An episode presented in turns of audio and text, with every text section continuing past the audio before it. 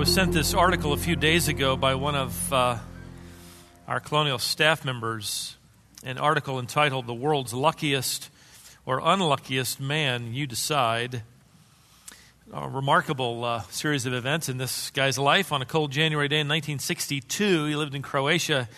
His name, Frane Selak, was traveling by train. It ended up jumping the tracks and plunging into an icy river, killing 17 passengers. He, however, was able to swim to shore suffering from a broken arm, shock, bruises, but happy to be alive. One year later, in 1963, Selak was traveling when, uh, from Zagreb to Jajika. That's a total guess here. When a door blew off the plane and literally sucked him out of the aircraft. A few minutes later, the plane crashed, killing all the passengers, but Selak woke up in a hospital. He had literally landed in a haystack and ended up with only minor injuries.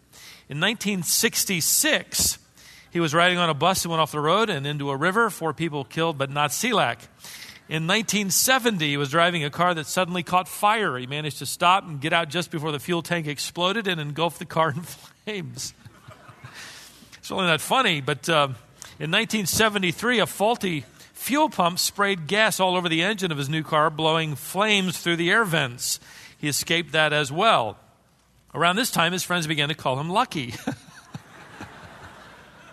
I guess they would. That wasn't the end of it. In 1996, he was driving on a mountain road when he came around a bend and saw a truck coming straight for him. He drove the car through a guardrail, jumped out, was snagged by a tree, and literally watched as his car exploded 300 feet below. As you read this, you, like me, are thinking, I'm never getting in a car with this guy ever. In 2004, at the age of 75, Selak had become somewhat famous for his narrow escapes. He was hired to star in an Australian TV commercial for Doritos. he accepted, but then changed his mind and refused to fly to Sydney for filming. The reason? He didn't want to test his luck, he said.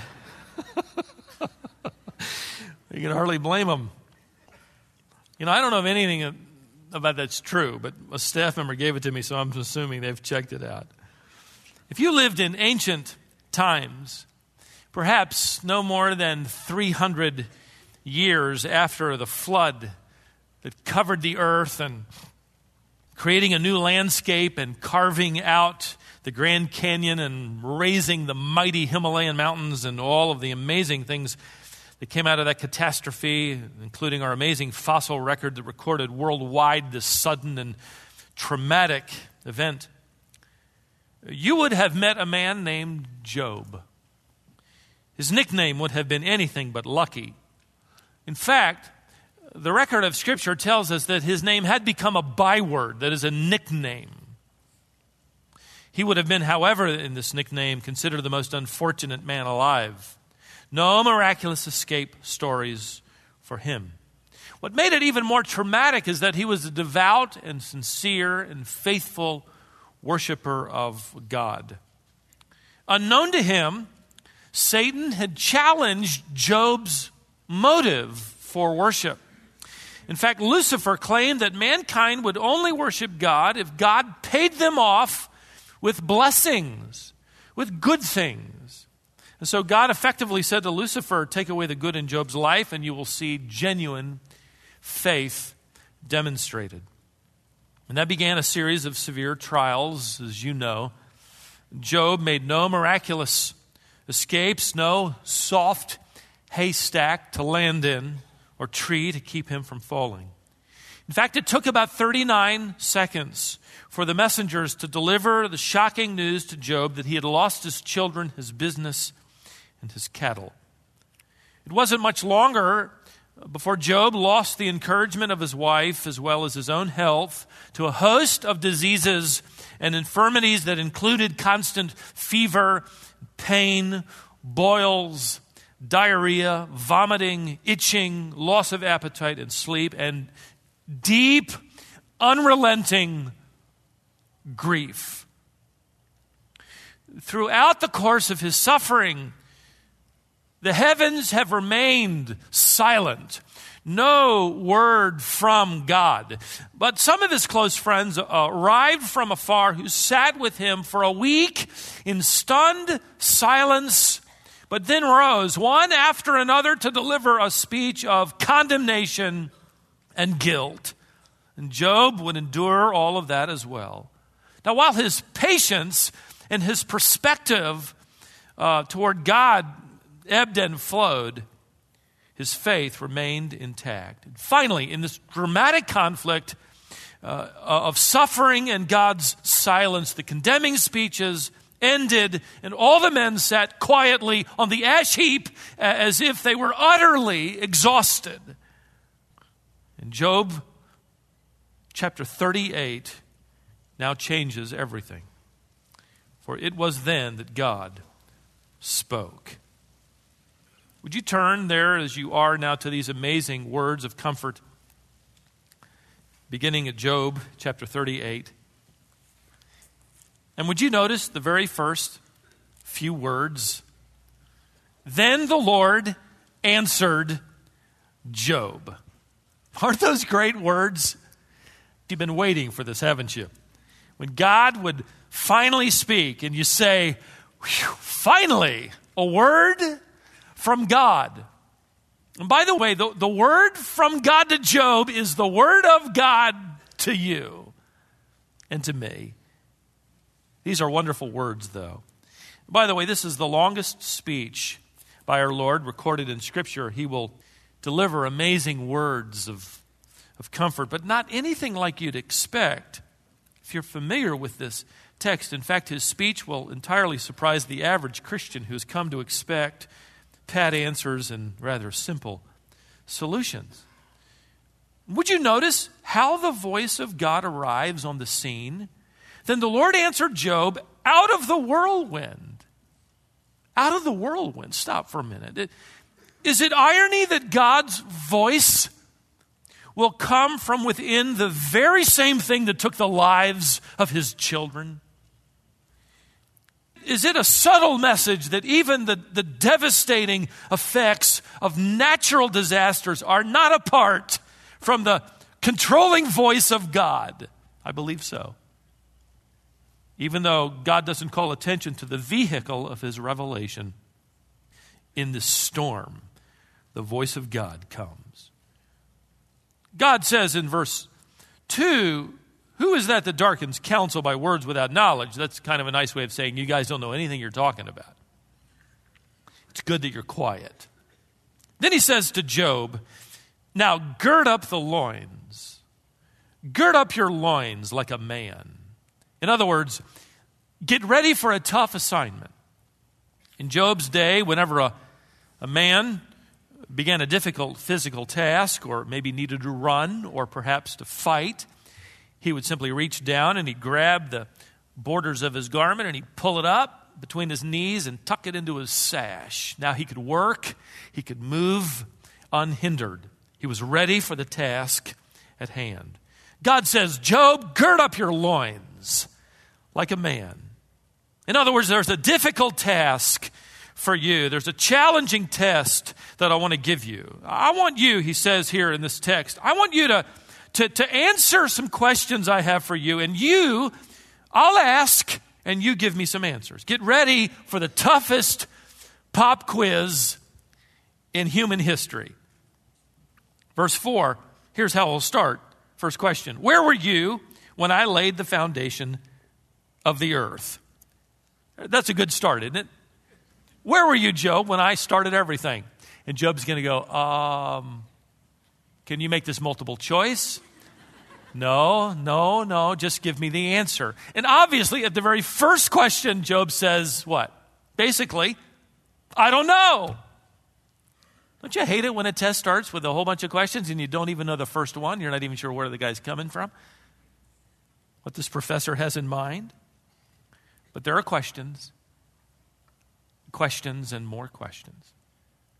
77 of them.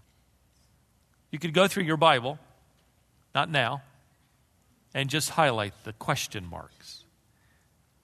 Time and time again. That actually reference more questions than question marks. But before we dive in, I want you to, to, to note what God does not do. God does not condemn Job, He will guide Job. God doesn't justify Himself and what He allowed. God doesn't offer any explanation for Job to consider. God doesn't even offer a word of sympathy. God doesn't answer the question of suffering in the world, especially to someone who is experiencing so much suffering. God doesn't explain Satan's accusation. He doesn't say, Job, what you need to know is what's been happening in the heavens. You weren't aware of it. Let me tell you what's going on. God doesn't explain here why bad things happen to good people and why good things happen to bad people. I find it incredibly fascinating that God does not provide an explanation. God will simply point to creation. Beginning in chapter 38, when God begins to speak comfort to Job, he doesn't answer any questions. He will ask questions and, in the asking, provide deep answers. Now, as an overview, the first speech is going to take us from chapter 38, verse 1, over to chapter 40, verse 2. Then Job's going to give a very brief response. The second speech begins at chapter 40, verse 6, and carries you through to the end of chapter 41. By the way, you can check my markings, but I came up with 63 question marks, 77 questions, 34 objects of creation in these chapters. Now, unlike some of our past sessions where I have covered the entire speech of, say, Eliphaz or Elihu, spanning six chapters at a time, I want to slow the train back down. I want, to, I want us to take time with this captivating response from God. And I, and I want you to notice as well, in fact, if you've turned to chapter 40 and you look at verse 3, this is Job's first response or answer after God gives him a series of questions. He says, Behold, I am insignificant. What can I reply to you? I lay my hand on my mouth. In other words, he says, I don't know the answers. I don't know what to say, is part of the solution that God is leading Job to understand. He arrives in this whirlwind and he, he delivers rapid fire in this pop quiz, one question after another. And Job, at the end of a series of questions, says, I don't know. I don't know. Have you ever had a pop quiz where you knew none of the answers? Not exactly your greatest moment in school, was it? When I was at Dallas, um, I had the privilege of eating with Dr. Dwight Pentecost, one of my favorite professors, now in his 80s, still full of energy, spry, teaching one class. He laughed when I told him about one of my embarrassing moments in seminary, which happened to be, there were a couple of them, and one of them was in his class, The Life of Christ an amazing class. The Words and Works of Jesus Christ was the textbook that we used, and he had written the textbook. He came to, to class without any notes. He had his Bible and his red roll book. And he would lecture for nearly two hours. And he would periodically stop and he would look at his roll book and he'd call out a name. It was a large class, and I felt that I was safe. Until that one day when he looked at his roll book and he said, Mr. Davey. And I said, Yes, sir. And he said, Will you tell us the significance of Christ's answer to the Pharisees in this text before us? I didn't know the answer. And with Dr. Pentecost, you didn't bluff. I said, I'm sorry, Dr. Pentecost, I, I don't know the answer.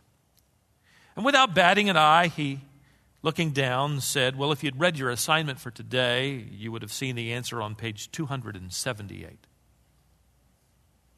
Thank you, sir. Not exactly a highlight of my seminary days.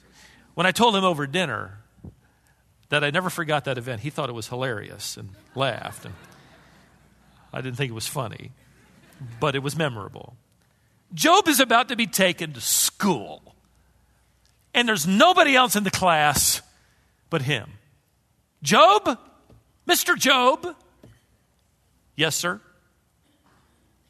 Stand and, and deliver the answers to these questions. God's quiz is going to cover cosmology and oceanography, meteorology, astronomy, zoology.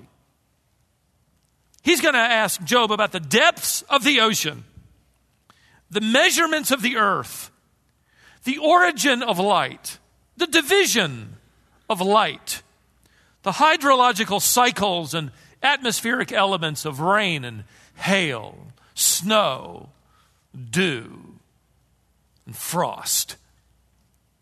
He'll ask Job to trace the path of Orion and Pleiades. He'll even ask Job to explain the ways of animals, like the, the lion, the wild donkey, the hawk, the eagle, and the ostrich. God will describe the behemoth and the leviathan and say, Job, tell me how to control them. And Job will say, I don't know the answer. Is God trying to humiliate Job? No. He's actually attempting to develop greater trust and faith in his power and sovereignty and care and grace. But think about it for a moment. Here sits a man devastated. He is diseased. He has lost his children and his health and his finances. He's bankrupt. He's bereaved. I think at this point he would have been at the edge of irretrievable, irreparable bitterness. And God says, I want you to think about an ostrich. Consider the stars. Explain to me the ways of a wild donkey. And, and I'm, I'm, as I'm reading this, thinking, that's not exactly what I would have expected. Why does God want to take him to the zoo? What I want to do today is simply reveal to you a little bit of why creation is more than a paragraph in our creed. Why it is absolutely necessary to your relationship with Christ and your hope in the midst of trials. Why God would come to Job and take him on a tour of the universe. Ladies and gentlemen, the longest speech from God delivers to us the truth that creation and creationism is not some incidental viewpoint. It is a foundational piece of our salvation. And if that sounds to you like an exaggeration, it is only because the church has, in our generation, bowed to the pressure of evolution and the disregard of Scripture. And so that strikes us as does it really matter that much? I want to lay the groundwork today for why it does. I got an email from a gentleman in our church this past winter, and I hung on to it. It illustrates this very point. He wrote, My wife especially appreciates Colonial when she has to be away on a Sunday, which happens periodically. Yesterday was such a Sunday. She was in Charleston, South Carolina for the weekend and chose to attend a a congregational church nearby with a friend. As it happened, yesterday was, quote, Transfiguration and Evolution Sunday, end quote, for that church. You may have read in the newspaper that churches across the country are having Evolution Sunday in February in honor of Charles Darwin's birthday. I had no idea what we've been missing here. Huh? Can you imagine? Churches honoring the evolutionary principles of a man rather than the creation of God? This man said in his email that the clergyman actually preached that Jesus' transfiguration was just one more step in his evolution. He said his wife ended up getting up and walking out during the sermon. Good for her. And I hope she walked out rather loudly. the reason the average person is surprised to discover God's comfort through his creative handiwork is because the average person doesn't believe God created anything. Just all evolved with enough time and chance. Or that God sort of jump started it and allowed billions of years for life to evolve. There is no comfort in that because that is man made. It strips God of power and meaning, and it plays havoc with the words of Scripture from the very beginning pages. There isn't anything more pivotal to our faith than the very first few words of the Bible. Say them with me. In the beginning, God created the heavens and the earth. Perhaps Satan has launched his fiercest attack against that phrase. Today, theory after theory abounds. They're not new. In fact, by 1808, there were cataloged at least 80 theories of origins. Darwin just happens to be one of them. Even those today, however, who claim to be evangelicals are holding to an old earth belief that's gaining in popularity known as framework hypothesis. This is the belief that the days of creation are, are simply overlapping stages of, of the long evolutionary process. Dr. Meredith Kline of Westminster Theological Seminary is propagating this view. And the view basically states that the days of creation in Genesis 1 are symbolic expressions that have nothing to do with time. It's just poetry. Uh, the formation of the earth took billions of years, and the record of Scripture is simply a metaphorical framework that would overlay our scientific understanding of creation. God simply guided the process of evolution. Listen, if chapter one can be written off as metaphor simply because it's too fantastic to take literally, why believe in the flood? Why believe in the Tower of Babel and the creation of, of distinct races? Why believe any other biblical miracle? I mean, how fantastic is the virgin birth? How fantastic is a literal, physical resurrection? How, how fantastic is the atonement of Christ on the cross for you? Why believe any of it? That's the point. Thus, defending creationism is not some secondary issue, it is vital for the believer. In fact, let me give you three reasons why as we set the stage. Number one, without a literal creation, we have no scripture to trust. One of the best ways to interpret Scripture, by the way, is to let Scripture do the interpreting for us. What does the rest of Scripture say about Genesis 1, for instance? Well, the Scriptures repeatedly authenticate the integrity of God's creation of, of Adam and Eve, as one example. Not amoebas that eventually evolved into a man and a woman. In fact, Jesus Christ himself said in Mark 10, verse 6, But from the beginning of creation, God made them male and female. Paul wrote to Timothy in 1 Timothy 2:13, "It was Adam who was first created and then Eve." In every passage of scripture referring to the Genesis account, every one of them treats creation as an historical, completed, literal event. God is the author of scripture and he was, by the way, the only eyewitness to those first movements, wasn't he? And he said it this way In the beginning was the Word, and the Word was with God, and the Word what? Was God. He was in the beginning, the Word being Christ, later on in the chapter makes it very clear, with God. Now, in case we, we didn't get it, uh, he says, All things came into being through him and apart from him, nothing came into being that has come into being. Pretty clear? Listen, every time the New Testament refers to creation, it is always to a past, completed, work, an immediate work of God, not an ongoing, billions of years process of evolution.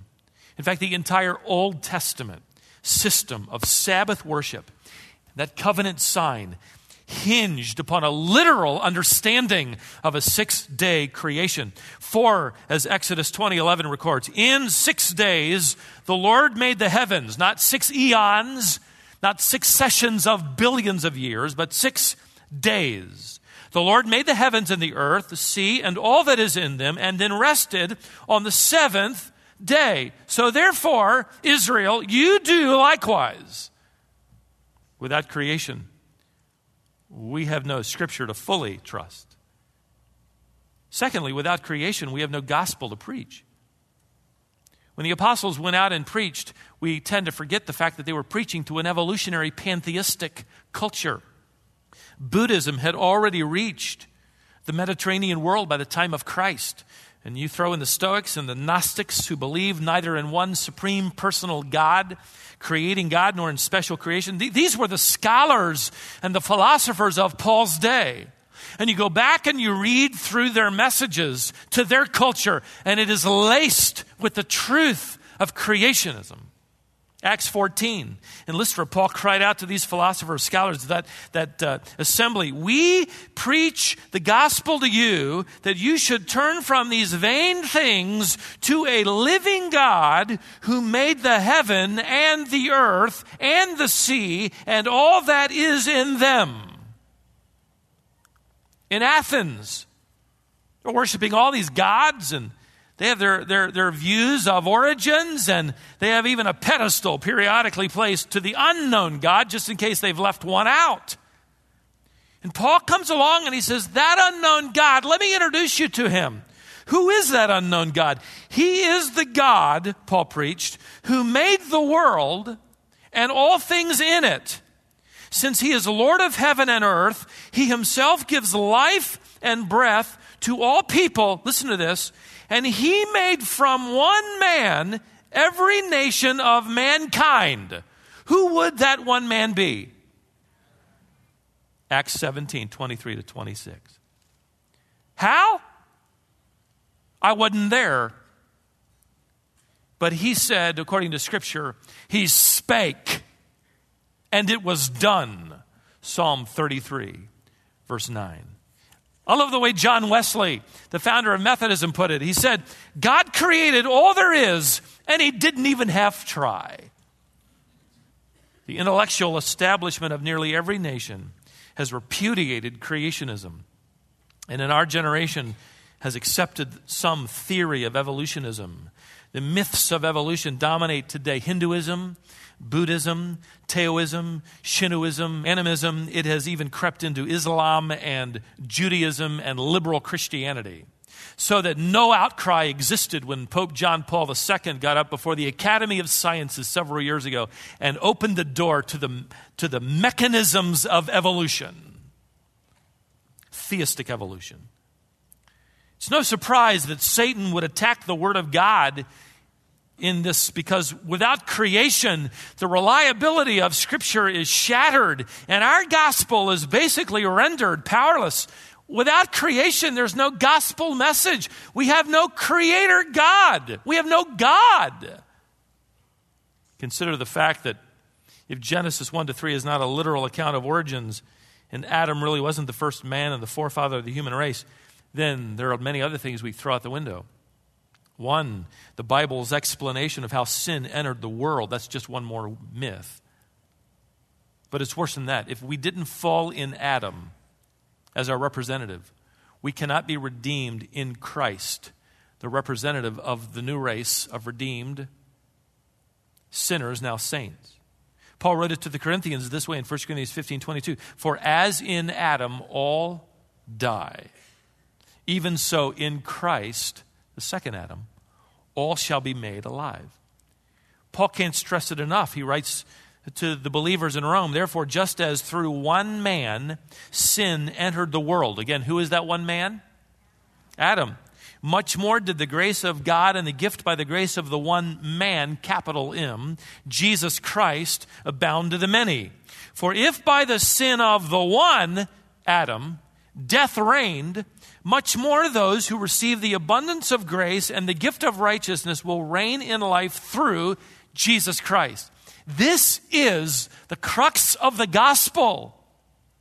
The creation of that first head, Adam, and the creative power of the second Adam, Christ, in whom we stand. Without a literal creation, we have no scripture to trust. We don't know whether to believe this or that. That's a little too fantastic. That's a little bit too much of a stretch of my imagination. I guess we'll believe in this part or maybe that part. We have no way to discern or divide the text. Without a literal creation, we have no gospel to preach. Third, without a literal creation, we have no heaven to reach. The truth is, evolution eliminates the God of Genesis and by so doing, it eliminates the God of revelation. The God of revelation will recreate a new heaven and a new earth by the word of his power. This is the world to come. The promise of a new creation is portrayed in Scripture as the result of God's powerful word, not billions of years. There are not gigantic oysters somewhere producing these gigantic pearls that will one day be the gates of heaven. It's done. When John was given a tour of heaven, there was not scaffolding everywhere. It was finished, done by the word of his power. You have trouble believing he created this earth. I don't know what you're going to believe about the new earth and the new heaven in fact, according to the scripture, it is the very crux of our faith. According to Hebrews, it is the basis of our faith that God created out of nothing everything. And if you have trouble believing that, you're going to have trouble believing He's going to create a new Jerusalem and suspend it in space above the old city. You'll have trouble understanding not only the new creation that 2 Corinthians 5:17 tells us we are now that God can take a sinner, redeem him and literally provide in him justification, make him right before God, ultimately give him a glorified body. Talk about a miracle. Glorified body. We're going to be able to eat and fly. Isn't that going to be great? Won't hold us down, slow us, slow us down. We're, we're new creations in that glorified state, Jesus Christ, the creator of it all. There were hints of this when Jesus Christ performed miracles on earth. He, he bypassed the ordinary processes of time to create. His, his miracles were, were, were a millionfold in their demonstration. Consider healing a lame person who's been lame from birth. You don't just say, get up. There is in that miracle of saying, get up, everything from, from the mental capability to know how those legs work to muscle memory. When, when Jesus Christ said, get up, they, with balance immediately, without practice, began to walk. He not only healed the disease, but he deposited instantaneously into their brains and bodies all the necessary wiring and memory and history and experience so that they could get up and walk. When he healed the blind, what an amazing creative act. Science is only catching up to what it must have. The amazing part of this I've read inside the human eye are 107 million cells. I think I'm down to about 95 million. That's why I got to wear these things here, but about 107.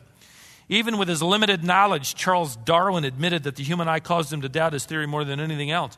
The more we learn, he knew so little about it, but the more we know about it, it's even more amazing that God would create us with this capability and heal those who can't see and wire everything together. Seven million cells are cones, we know, loaded to fire off a message to the brain whenever a photon of light crosses its path. The other 100 million cells are rods. They're capable of distinguishing a thousand shades of color. The human brain will receive millions of reports simultaneously from eye cells. The brain absorbs, sorts, organizes them all to give you the image of what you are looking at. Christ was demonstrating a fraction of his understanding of, of human anatomy and function that needed restoring and refashioning and, and, and hooking up in order for somebody to see. And he did it with the word of his power. Wasn't the evolving of cells that gave the capability of that one to see? It was immediate, it was sudden, it was breathtaking. He revealed the same elimination of processes when he attended the wedding. You remember? He turned water into what? Wine.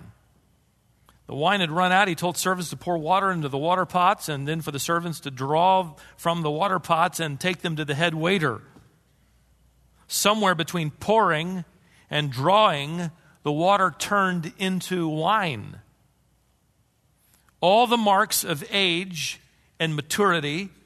He completely bypassed the processes of fermentation and the aging process, and you had wine instantly. If you had a scientist look at that substance, they would have said it takes certain amounts of time for this to happen. And Jesus Christ did it with the power of his word. The study of DNA has exploded on the scene. This one more amazing, creative, magnificent part of what God has done. I've read that your DNA has enough information in it to fill six million pages, but those strands are all so small they could fit into a tiny ice cube. However, if your DNA was unwound and connected end to end, it would reach the sun and back 400 times. Darwin knew nothing of DNA and the amazing depository of information and knowledge that you have. This is the amazing mind of God.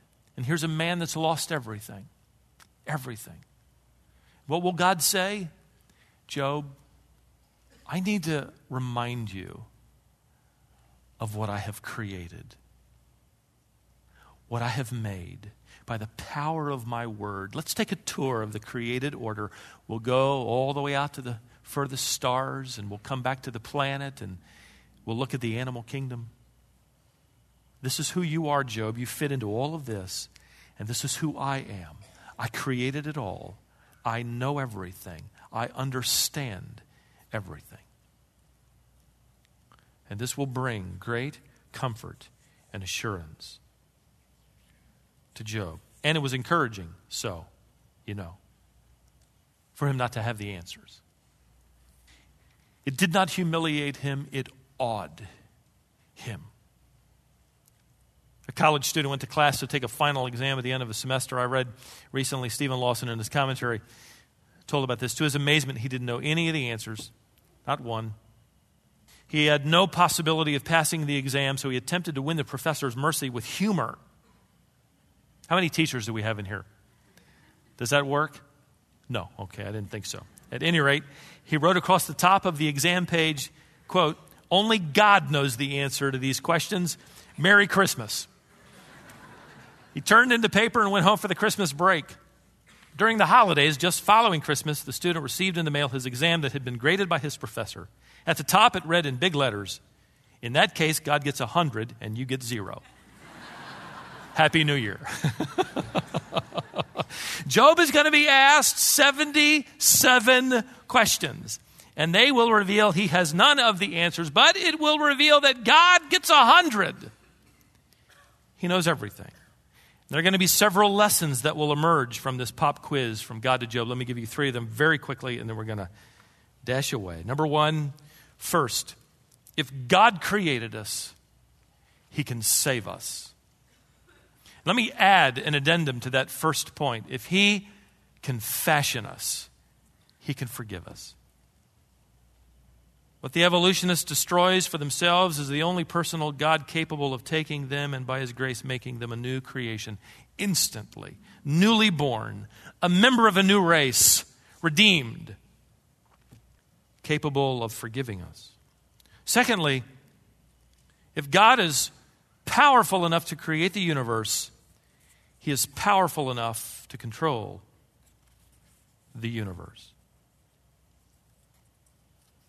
What we're about to discover as God begins to speak comfort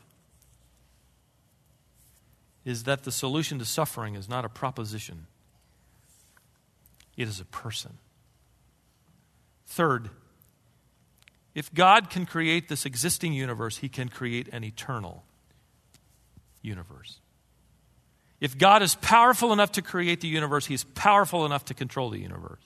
If he created us, he can save us. If he fashioned us, he can forgive us. Ultimately, Job and you and me, this points us to our source of security God. We do not worship this awe inspiring creation. The unbeliever does that. He refuses to thank God and he worships the tree, the river, the waterfall. No, we're pointed ultimately and finally to a person. And I want you to listen as Peter writes this amazing text that I had never really quite seen until this study. He said this Therefore, those who suffer according to the will of God shall entrust their souls to a faithful Creator in doing what is right. Our hope of getting through suffering is related to the fact that we can entrust our souls to our faithful Creator. I love that. God created all there is, God controls all that He has created. God coincides what He controls to bring about His creative concerns. And we can trust Him. Why? Well, this is just for starters. But this is a great place to end because He is the Creator God. Father, thank you for this text and the amazing wisdom that we are in awe of. We would have never assumed you'd begin here, that you would answer Job in this way. But as we study it, we come to understand what your creative power means and what it means to us, how it relates to our origins, how it relates to our future. We thank you, Father, that by your grace we are even now new creations, headed toward a new creation develop in us a greater sense, even as we drive away and we look at the clouds and the sky and the trees and the animals, that this is your demonstration to us. That you are indeed, as Paul said in Romans, powerful. We, because of your word, know so much more than that. We know you are not only powerful, we know you personally and we've come to praise you and thank you.